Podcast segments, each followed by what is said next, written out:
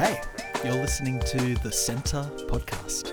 We're a church based in Dural, Sydney, who love Jesus and so want to make him the centre of our lives, our community, and our world. We're going to learn how to do that right now as we sit down and unpack Sunday's sermon. Well, well, here we go.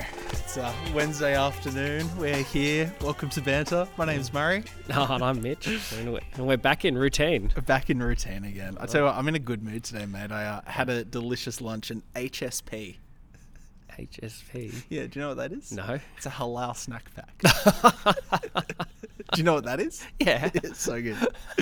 So good. Took me back to my Bankstown roots. So Yeah. good. You got to get a little bed of chips, some little chicken shaved off a greasy old spit that's been rotated on a old electric heater, and then um, garlic sauce, chili sauce. I pay extra dollar for tabbouleh. Mwah. There Gorgeous. you go. Yeah, Where'd yeah. you get that from? Uh, that was just around the corner from college where I was teaching today. Yes. It's like literally a dungeon there, but the food is so good.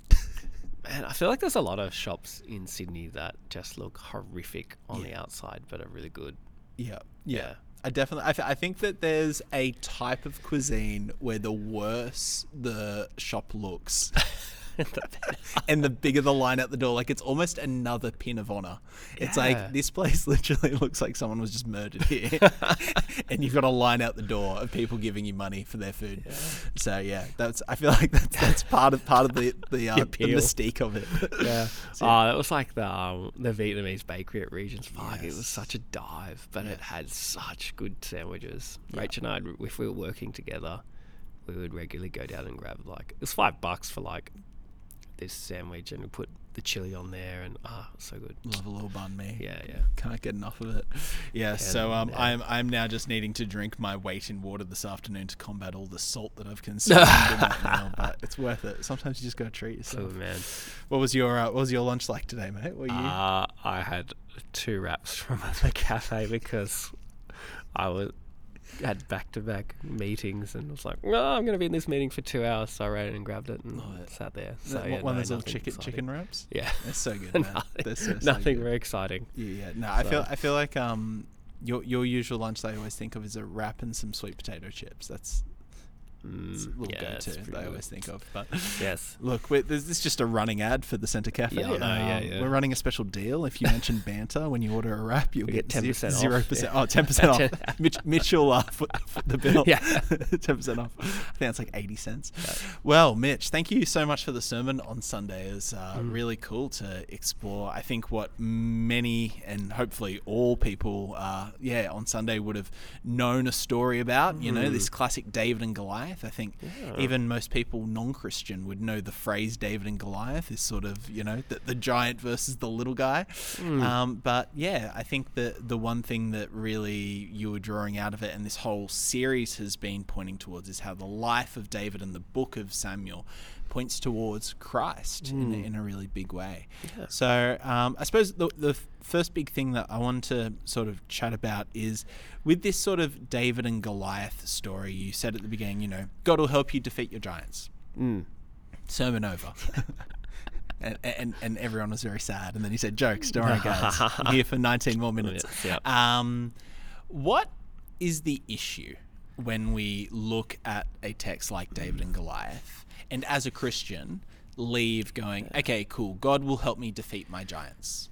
Yeah, it's because in the real world that doesn't always happen. Sure. And that's uh, the reality is Samuel is telling a story about a set group of characters that play a pivotal role in Israel and Yahweh's story with Israel. And so in the Old Testament, yeah, Yahweh will defeat his enemies. That's kind of the promise. And there are certain key leaders where that happens. There are these yeah, fierce battles against from a human point of view, like armies that are way more powerful than the Israelites, and Yahweh, as their defender and savior and God, will defeat these enemies. Um, and so David and Goliath is part of continuing that story of the Israelites going into Canaan and expelling the Canaanites. Now, whether we like it or not, that is a key part of the Abrahamic promises. You will get this land of Canaan, and all the Ite nations, Canaanites, Amalekites, or all those Moabite, all, all those Ite nations, All the ites. the ites, they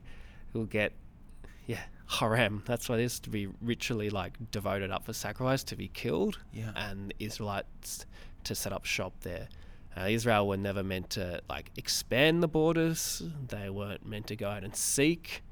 They weren't meant to attack. They were just to defend their homeland. And the, the I guess the challenge with the warfare of Israel is that say in Joshua, um, Rahab's she's saved, Achan is killed. So holy war isn't just about it's not an ethnic cleansing as some people accuse. It's about God's holiness. And so there are some people like a Rahab who is an Ite nation from a you know Canaanite who should have been killed but is saved and her family becomes part of yeah well actually David's line it's part of Jesus. So that's a great yeah. example. And Achan who's actually from the same tribe as David is killed for taking um, the coin from Jericho. So that's a big part of it. They're telling stories of God's moments of salvation. So David and Goliath here it's Goliath represents I would argue, a cosmic evil.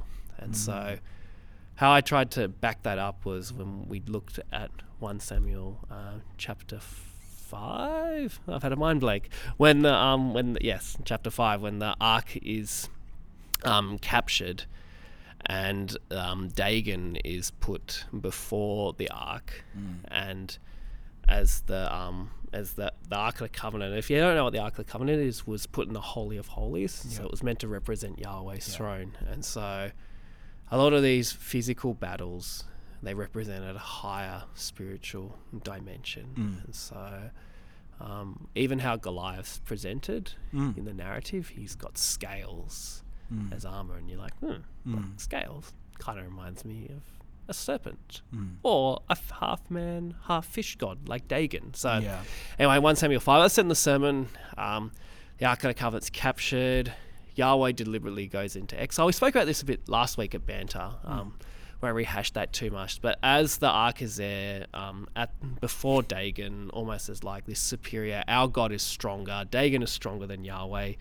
Dagon falls over not once but twice, and the second time, Dagon's head falls off and his hand comes off, and so hmm. that is they're showing Yahweh's power, and then hmm. there's this huge breakout against the Philistines of these tumors that go out and yeah, lots of people are killed. Hmm. It's like almost like God's way of showing like my holiness just can't like contain this sinfulness, and this is the the punishment for you. And so that that's I guess kind of alluding to what's going to happen to hmm. Goliath in a sense, because Goliath too, his head is ultimately cut off. He hmm. loses his power.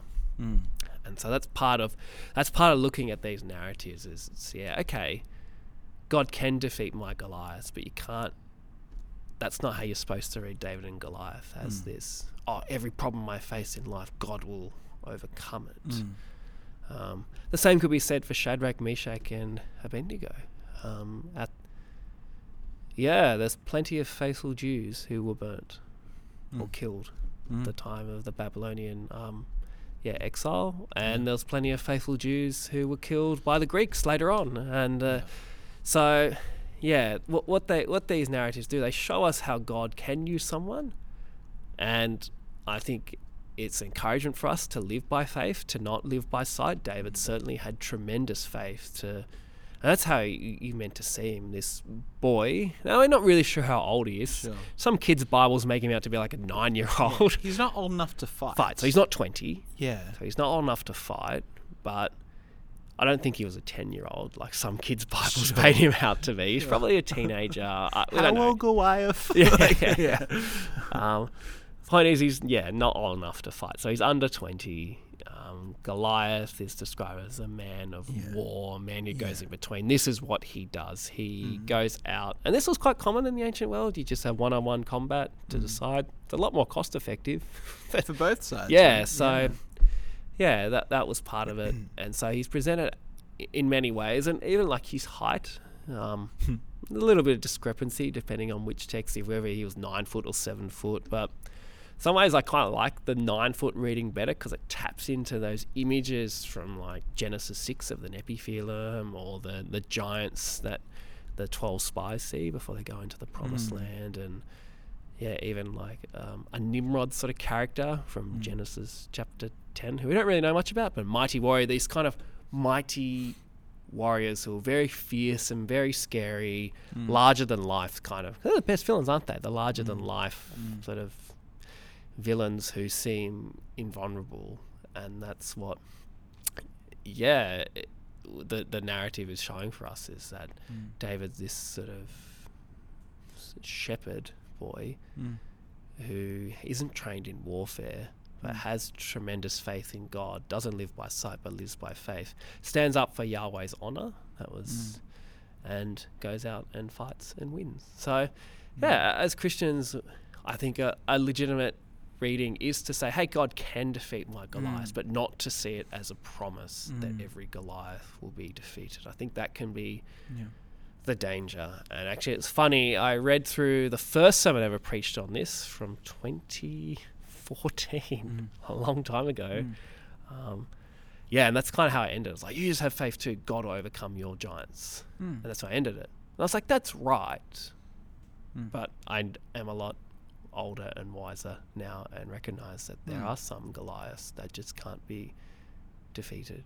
That God ultimately does win, but in this time and space, we sometimes don't see our prayers being answered the way Mm. that we want. So, Mm. yeah, that's my nuance there. It's like, yeah, we should have faith like David. We shouldn't be living in fear like the Israelites. Mm. And that's what they're criticized for. Yeah. But yeah, to live by faith. So the first thing um, when looking at this story is to recognize that there's nuance Mm. that that doesn't always look the same way on this side of eternity Mm. of God helping you defeat your giants. I think the thing that I really loved that you did was tying that Goliath into Golgotha and about how ultimately through the, the, the cross on Golgotha with Christ he defeated you know all of our Goliaths in that way. Um, I've yeah, there was a bit of a documentary that was on Netflix a while ago that I'm not even going to say the name of because I wouldn't recommend people watching it. But one of the sort of critiques that was um, critiques of Christians who preach from the Old Testament without preaching Christ. Essentially, um, it was a bit of a you know new age reformist Yeah. you know belief that every single sermon should be Christocentric. Um, yeah, there's a lot to unpack there, but I suppose you um, did make it Christocentric, which is fantastic. Um, do you think that as we look at this passage, it needs to be Christ centered, that, that, that Jesus needs to be mentioned in it as Christians? That's a great question, Murray, because I also preached on it a few years later and then led to Christ definitely and thought, well, that's the best reading of it. And now I've come to a more nuanced view is that, yeah, you can use David and Goliath to preach about the necessity for faith to overcome giants, but not seeing it as a proof text for that. But also to all like Jesus does say like scripture points to him. Mm. And so looking for the lens of Jesus. But I think if you don't go there, that's okay because Mhm. ultimately, David, yeah, David defeating G- the Goliath is setting up the introduction to David as the replacement for Saul. Sure. And so you can read that within the framework of Samuel and David's story legitimately. And if you don't get to Jesus, I don't think you're going to get a lightning bolt from heaven as, yeah, the more intense Yeah. because yeah, sometimes I do find it along a bit of a stretch. Like there's a kids' Bible, oh, which I've forgotten its name. Sally Lloyd Jones. She, I don't know. Yeah, it's yeah. it's it's like it's really well done. Yeah. But yeah, that's the kind of the first thing is like, oh, but we have uh, Jesus defeated a greater Goliath, and it just like jumps straight there. Sure. Whereas uh, that's well, it's only had only twenty minute time frame, but trying to make Yeah. that a little less jarring of like, well, yeah, and I think too, there's a people who sort of preach Christocentrically also don't like kind of preaching about because often like Christocentric preaching very reformed, so they have Yeah. kind of Calvinistic Yeah. underpinning, and so they often feel uncomfortable about humans having any sort of kind of free will or decision in. It's all like Sure. preaching about like God, this is what Jesus will do for you. Just focus on Jesus, not on how you need to change. Sure. And so, yeah, I'm thinking of the late Timothy Keller's preaching book. That's what he would say. It's like, oh well, if you're preaching, you know, God can defeat your Gol- Goliath, you're sort of not allowing God to to work. And I feel like, well, no, like life it's both. Yeah, God will answer our prayers, but we need to have the faith Yeah. to respond to that. Like there's a there's a mystery in prayer and in faith. And the mystery of prayer is that I don't know how it works, but God does respond Mm. to our prayers. Yeah. There's a mystery that God does respond to our faith, and that's why we're encouraged that God delights in our prayer. God delights when we Yeah. show obedience, and Yeah. so yeah, having that that that faith in Him when you are facing your Mm. giant, that's better than sort of going, oh well, David and Goliath really isn't about defeating it. It's really about Jesus' victory on the cross. Yeah. So Yeah. I mean, I think that Jesus ultimately is pointing people to the Father. Hmm. And I think that if a sermon does that, then it is in line with, with Christ's Yeah. heart. I think that if you preach for, you know, a year and you never mention Christ, I'm Yeah, like, maybe, maybe, we need to yeah, talk about your, you, you know, your Christology. But um, really, really interesting. And, you know, uh, I don't want to kind of go down too much of a rabbit hole, but, you know, throughout Acts, Acts 17 in particular, you know, we see that, you know, the idea of Christ's crucifixion isn't sort of mentioned in that moment by mm. Paul. You see moments where, you know, people are being pointed towards God in a way that doesn't have to always be Christocentric, which, yeah, is interesting. But I think, regardless, I think it was a really beautiful uh, bridge that you made between those two texts. As we sort of dive deeper into this text, um, I, I- I'd really love to look at a few little things um, it, w- within it. Um, you sort of spoke about um, off air this idea of the relationship between David and Saul and even Jonathan throughout this narrative. Um, obviously, Saul at this point is king. Um, Sam, Samuel has anointed David privately, which we'll talk about on Sunday. Um, but what's going on here that we see with this relationship of David, the sort of secret Messiah in some Mm, ways, yeah, Um, yet to fully be revealed to the public, and Saul, the current king, Jonathan, his sort of heir apparent to the throne. What's the relationship that we see in this passage? Yeah, so it kind of like so Saul's role, he's meant to be the tallest guy in Israel mm-hmm. and he's meant to be the king. He's fighting their battles. So and because the spirit has left Saul, and so when Saul first gets the spirit, he goes and fights the Amalekites and is victorious. So now the spirit has left him. He can't fight in the same way that he was supposed to. And so what's interesting is that when Saul hears about David's willingness to fight. And I find this, yeah, we are talking a little bit about this last week too. I actually find it tricky with Jonathan. I'm like, because Jonathan's presented as like a better Saul. Mm. He too fought like against fierce odds anyway, but yeah, it doesn't go into that. So, but when Saul dresses David, so we know as the reader from chapter 16 that the Spirit's on David, it's departed from Saul. David's been anointed. And by Saul giving his battle dress, um, so it says here in 38, then Saul dressed David in his own tunic, put on a coat of armor and a bronze helmet on his head.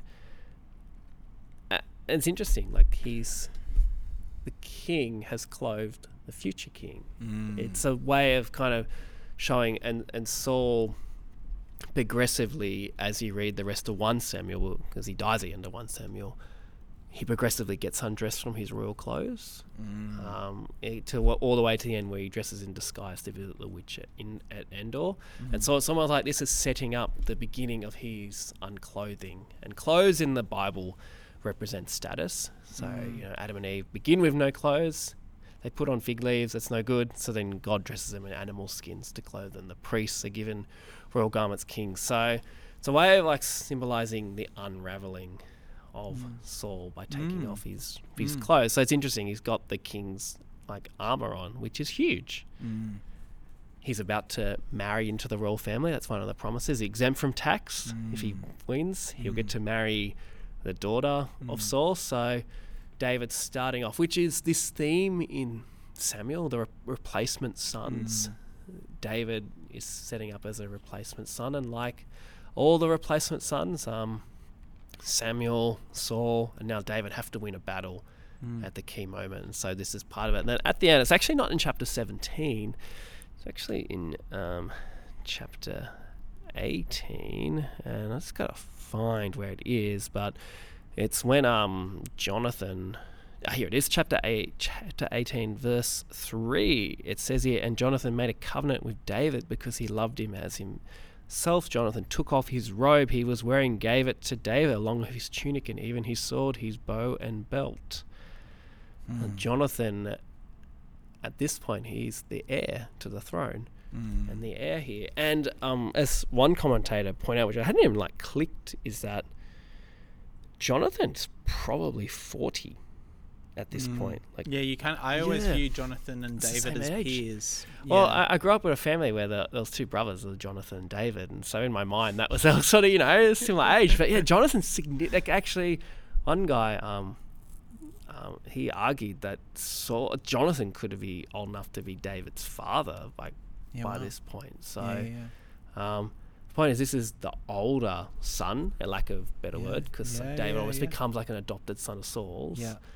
The older son is now giving, showing, um, yeah, favor upon the younger son, which Mm. David is of Jesse. So, so even so, sandwiched between that, you see this undressing of Saul and giving the armor, and now at the at the end of his victory over Goliath, Jonathan recognizing David's power and Mm. anointing from God, and so Mm. part of that whole clothing Mm. process. So that's a cool little interplay there. And I, I guess one thing too, like thinking about how David points to Jesus, in some ways I see he at this moment is operating as a king who's very different because um, yeah, we, we know that David goes out into battle and he's like, nah, I'm, I I can't go out in these. I'm not used to them. So he takes everything off and just goes out in his shepherd's garb. Mm.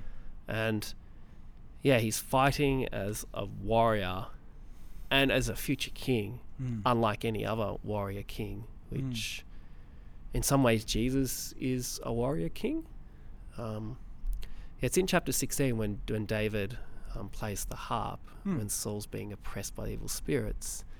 It's like a proto Jesus, because Jesus goes out kicking out evil spirits. Hmm. So, yeah, David with the anointing of the Spirit is engaging in a different sort of warfare, like what Mm. Jesus does. And so, some people argue Jesus is the warrior king, but he just fights demonic forces rather Mm. than human enemies. And so, yeah, they, I, I see that as like an, another link too between them, as like they operate as different warrior kings. And obviously, David eventually does dress like a king and does all that Yeah, stuff, but at this moment, Yeah. we just get a highlight of the type of differences that God wants from their king. That this is this is the type of king Deuteronomy 17 was talking about. This is the type Mm. of guy you want who, yeah, trusts in God, who understands His word, who, Mm. yeah, isn't, yeah, doesn't make his decisions ba- based on what is seen around him, but Yeah. based off his faith Yeah. in God. so re- really interesting this idea of Saul in this moment kind of stripping off his clothes in a way um, potentially alluding to the vision of like a naked Adam and Eve sort of this this new moment of testing.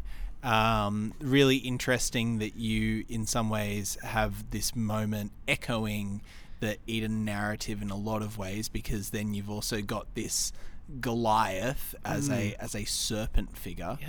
So you've obviously got the fact that he is has scaly armor.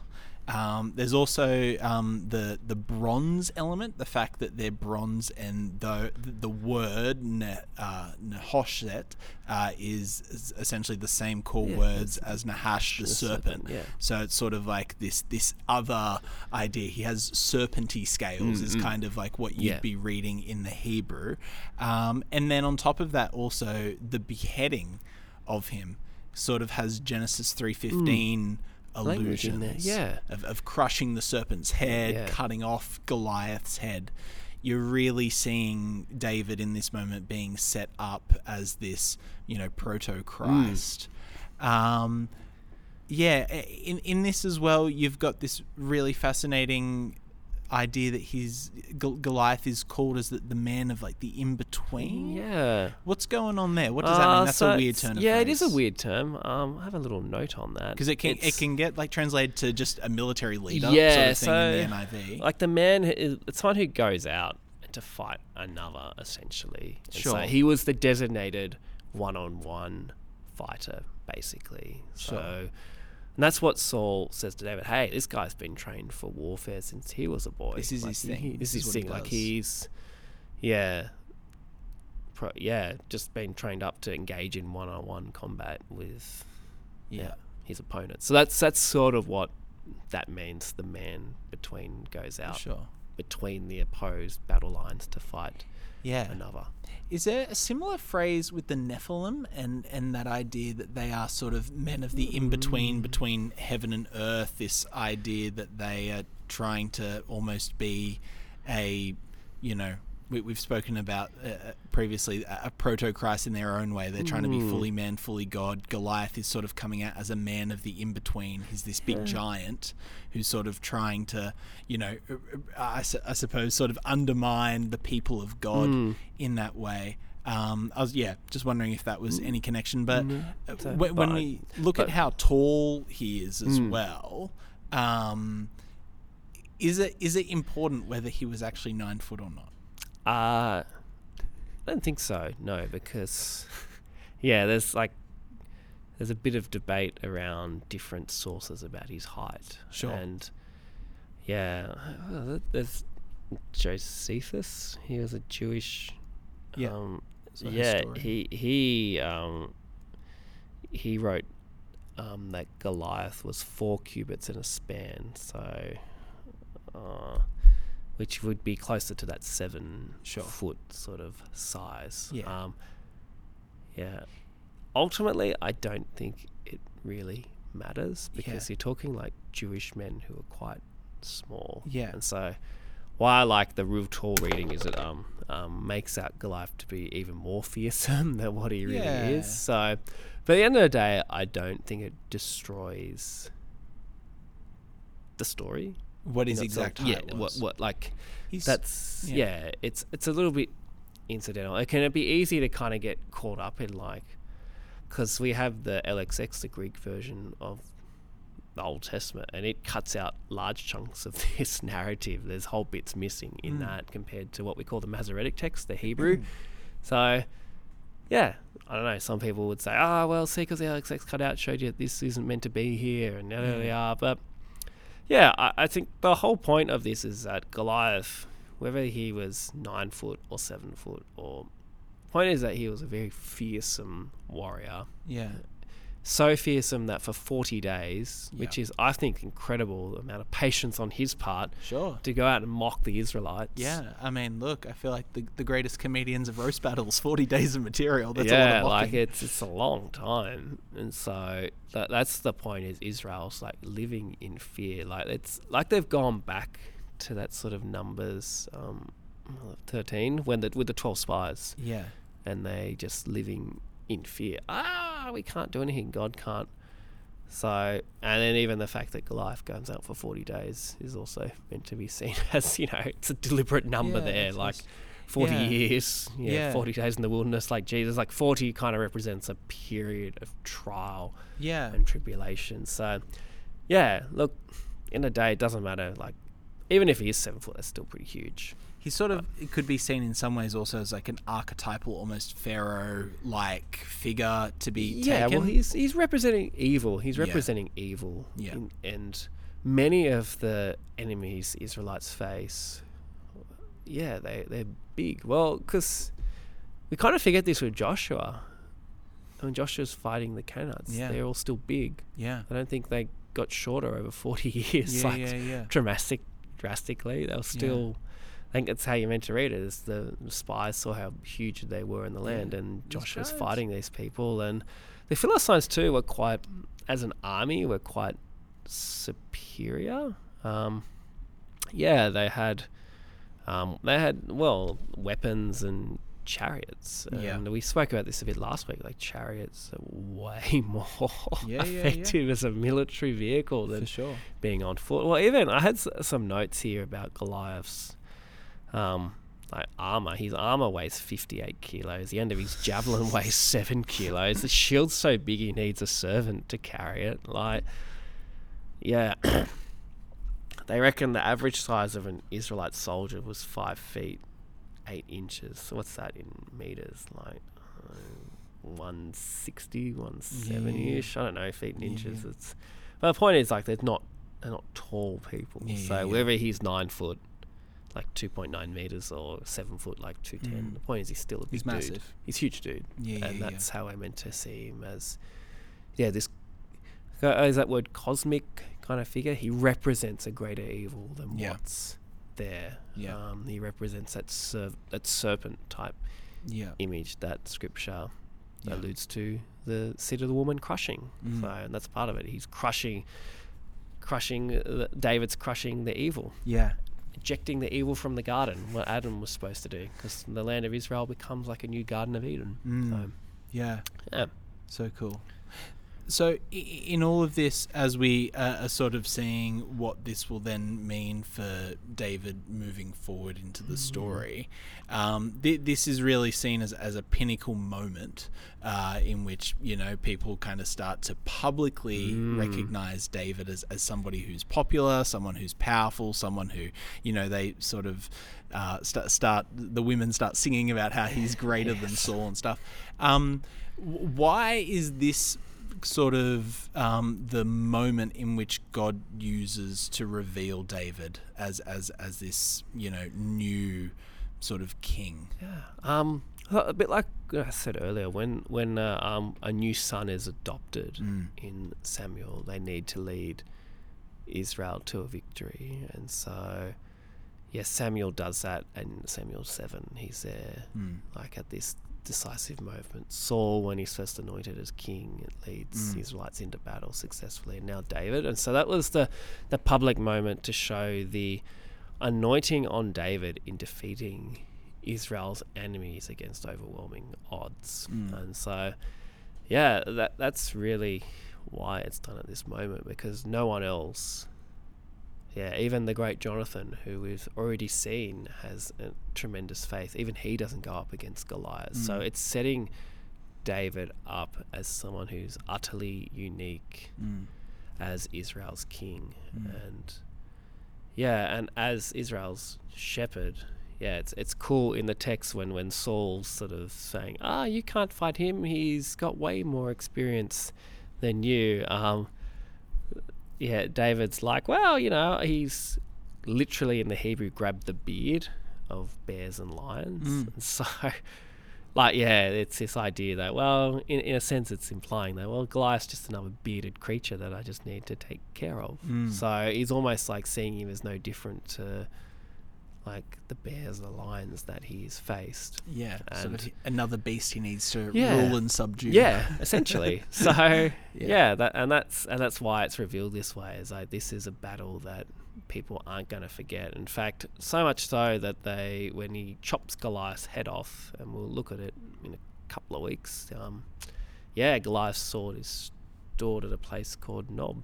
and yeah, it becomes kind of one of the only swords that David can use for a while when he's on the run from Mm. from yeah Saul later Yeah. on. So yeah, that uh, that's why it was this moment here, which revealing David's character to Yeah. stand up and yeah, partly to revealing not in that, it doesn't use this language, but he was the man after God's own heart. Um, Mm.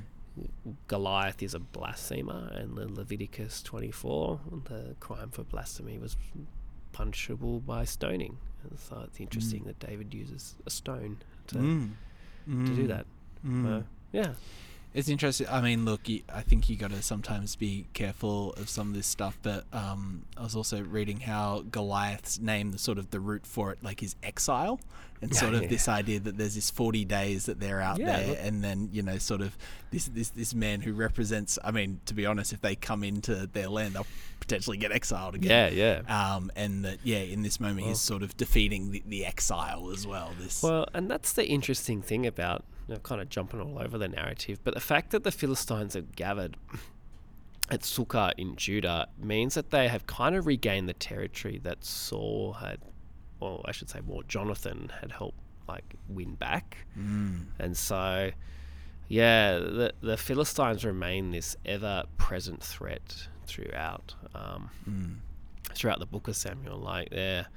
And so, and because I'll keep saying this, but it's important to remember that Samuel follows judges immediately. And the last sort of judge we hear a lot about, Samson, Mm. probably operating in the similar time to when Samuel was there. He does he defeats the Philistines quite Mm. resoundingly, and so yeah, it's sort of in a way highlighting the failure of um of Saul of Mhm. like, well, yeah, he defeated the the Philistines at one point. Mhm. Well, well, Jonathan, but you know what I mean, like like like Yeah, yeah, Saul yeah. as the king representing that is. Yeah, the last time we encountered the Philistines in chapter 14, like we're told the panic strikes the whole army, you know, they're fleeing. They find they find the Philistines in total confusion. Yeah, and they're saved. And that's kind of the last we hear from them for a few chapters and then we encounter some other enemies like um what's his name? That from the Elam- the Elamites and that. But yeah, it's sort of like well now that um Saul's kind of gone a bit mad and Mm. lo- lost that spirit. The Mm. Philistines can can't coming back in, and Mm. so Mm. yeah, which also is a little bit judges like, like judges. Well, Joshua shows like Joshua defeating all these key like enemies. Mm. Then Judges sort of shows "Nah, now those guys are back in anyway. Like all the hard work Joshua's done has not paid off. Yeah. Judges try to show the judges are trying to win that territory back. Mm. And now, in a similar way, it's like, well, Mm. Saul has kind of failed again, and now it's up to David to Yeah. start defeating them, which is what he does eventually. When you get to he, the point where he's ruling, the Philistines are subdued, and Mm. the land is has the most peace that it has, and then ultimately leads into Solomon's rule and reign. Mm. Um, We see a obviously really interesting moment here where Saul has obviously been anointed, he's been empowered, uh, and and um, yeah, I suppose like empowered by God at, at to a certain point. Mm, Um, at this point, he has lost that power and it has fallen onto David. Yep. Um, we obviously live in a new covenant era where there's Mm. grace. Uh, I sometimes wonder what it means for people. God has a plan for us and Mm. will empower us to do things for His kingdom. Um, but as flawed human beings, we will still screw up and sometimes, you know, miss opportunities maybe that God has given us. What does this sort of say for you know the those sort of moments? Hmm. Um, both maybe when there's something that we've been involved in and our season of being in is just coming to a close, and sometimes when we fall short and maybe God has somebody else to take over Yeah. our place. Do you think that there's a still a space for that in, in this new It's era? a great question. Because interesting, the spirit it rests on key leaders in Yeah. Israel. Um, not everyone. That's kind of the whole point of Acts is everyone now has the Holy Spirit, Yeah. Jew and, and Gentile. yeah. Um, yeah, does God still take his spirit away from people? Yeah. Yeah, I, I would argue no, like because we're under the new covenant, the Joel 2. Yep. I think we can quench the spirit. As N.T. Wright Mm. says, I have the spirit, but I leak. Like that, I think we can quench the spirit, which Paul warns us not to do, Mm. because our bodies are now the temples of the spirit. Yeah. And so, yeah. Um, so I'd see the Old Testament is slightly different. The Spirit, He empowered people for service, but not everyone has that. And different leaders represented the people because we still have a very individualistic way of viewing, I guess, our society. The Bible Mm. has a very collective view is that a, a leader represented the people. Mm. So, yeah, Saul collectively represents Israel. Mm. And so, because of that failure, it's like, well, now you lose the spirit, and I'm going to put someone else in charge. Mm. And so, by that same token, because now Jesus is our collective king, Yeah. and the spirit won't be taken from Yeah. him. It, I see that as the, the key difference for us is Yeah. that you can't just lose the spirit because Jesus is the one who baptized with the spirit. Mm. So I don't think you can ever, yeah, it's a big debate actually whether you Mm. can lose your salvation. But I think if you're a genuine Christian, there will be times Yeah, where the yeah. spirit, yeah, won't be as active and present because Yeah. of whatever reason, unconfessed sin or just. Yeah, not feeling present with God, but I think the Spirit truly, truly departs. Because God's desire is for us to be in relationship with Him, Mm. and yeah, there's it's tricky language, but yeah, in one Samuel fifteen, like God's like, "Ah, I regretted that I, you know, made Saul king, and it's yeah, it's in- interesting because like, is that regret how we understand it or a bit differently? But the point is, it, it makes God sad Mm. that Saul, like, yeah, and and it's, it's the problem with Scripture. We don't have like a clear, nice, clear theological framework to work Mm. by. But look, obviously God knows all things, but also too, even though God knows things, He's still hurt by what happened. Like He's still Mm. upset by what Saul's action does, and there's a regret, like with the Genesis six, with the sin in the world. There's a sadness to Him. It's not just an unemotional, unaffected God who Mm. who's just so far up in the clouds, like what we do doesn't Mm. affect him. There's a deep impact there. So Mhm. yeah. Mm. That's Yeah. kind of my very long-winded way of answering that question. No, it's it's a good answer, and yeah, like I think it is really tricky, but I love that idea that Jesus is now our King. Mm. So through that, um, when we, I'm sure we will, in varying degrees, Yeah. have sometimes we, we spoke about last week, like what what can kind of seem like innocent and and and earnest Mm. mistakes, like Saul. Mm. Um, that we don't need to carry the burden of being the king, of being that representative, because Jesus is our Yeah. perfect ultimate representative, and under God, He is our leader who e- enables us as a nation, a, new nation of Hmm. believers, not of you know a, a specific creed, um, to be filled with that Yeah. spirit and have that blessing. I love that answer. Yeah. I thought it was a fantastic answer. Because because that's really, I guess, what Samuel. So we know in Judges we need a king. Samuel introduces us to a king. We get the Book of Kings and sees how that goes down. yeah. And so I suppose like that's always the underlying question for us is like who's going to be good enough to do this? And I, I guess that's how you can read those cri- like Christocentrically. It's like Mm. there's always something a bit lacking. Um, Yeah. e- even even in one Samuel 17, I was listening to like a, a a lecture on it, and the lecturer actually argued that he says, "Oh, many of us like think, oh, David's only sin was um Bathsheba, and and as you'll start to see, you, you realize it's a bit more than that. But he says here, and I've just got to find it. But basically said when David even asked for what's the reward, he reckons that he was Mm. being a bit um yeah, a bit of greed was underlying that. Yeah. So he's saying, guys, even David here, who's presented as being very faithful, we see, yeah, there's that moment there. It's like, ah, what, what am I going to get out of this for doing it? And he Mm, goes, mm. some of it's driven. He goes, he's not just a pure Yeah. sinless Yeah. figure. Even David has. he's saying he wasn't trying to like rip him apart. But even he's in saying his like tri- there's triumphant there's a moment. moment there we can see some of the the, Yeah. s- the sinfulness even within him Mm. that will be best expanded upon as he Mm. gets older. Yeah, so yeah, yeah.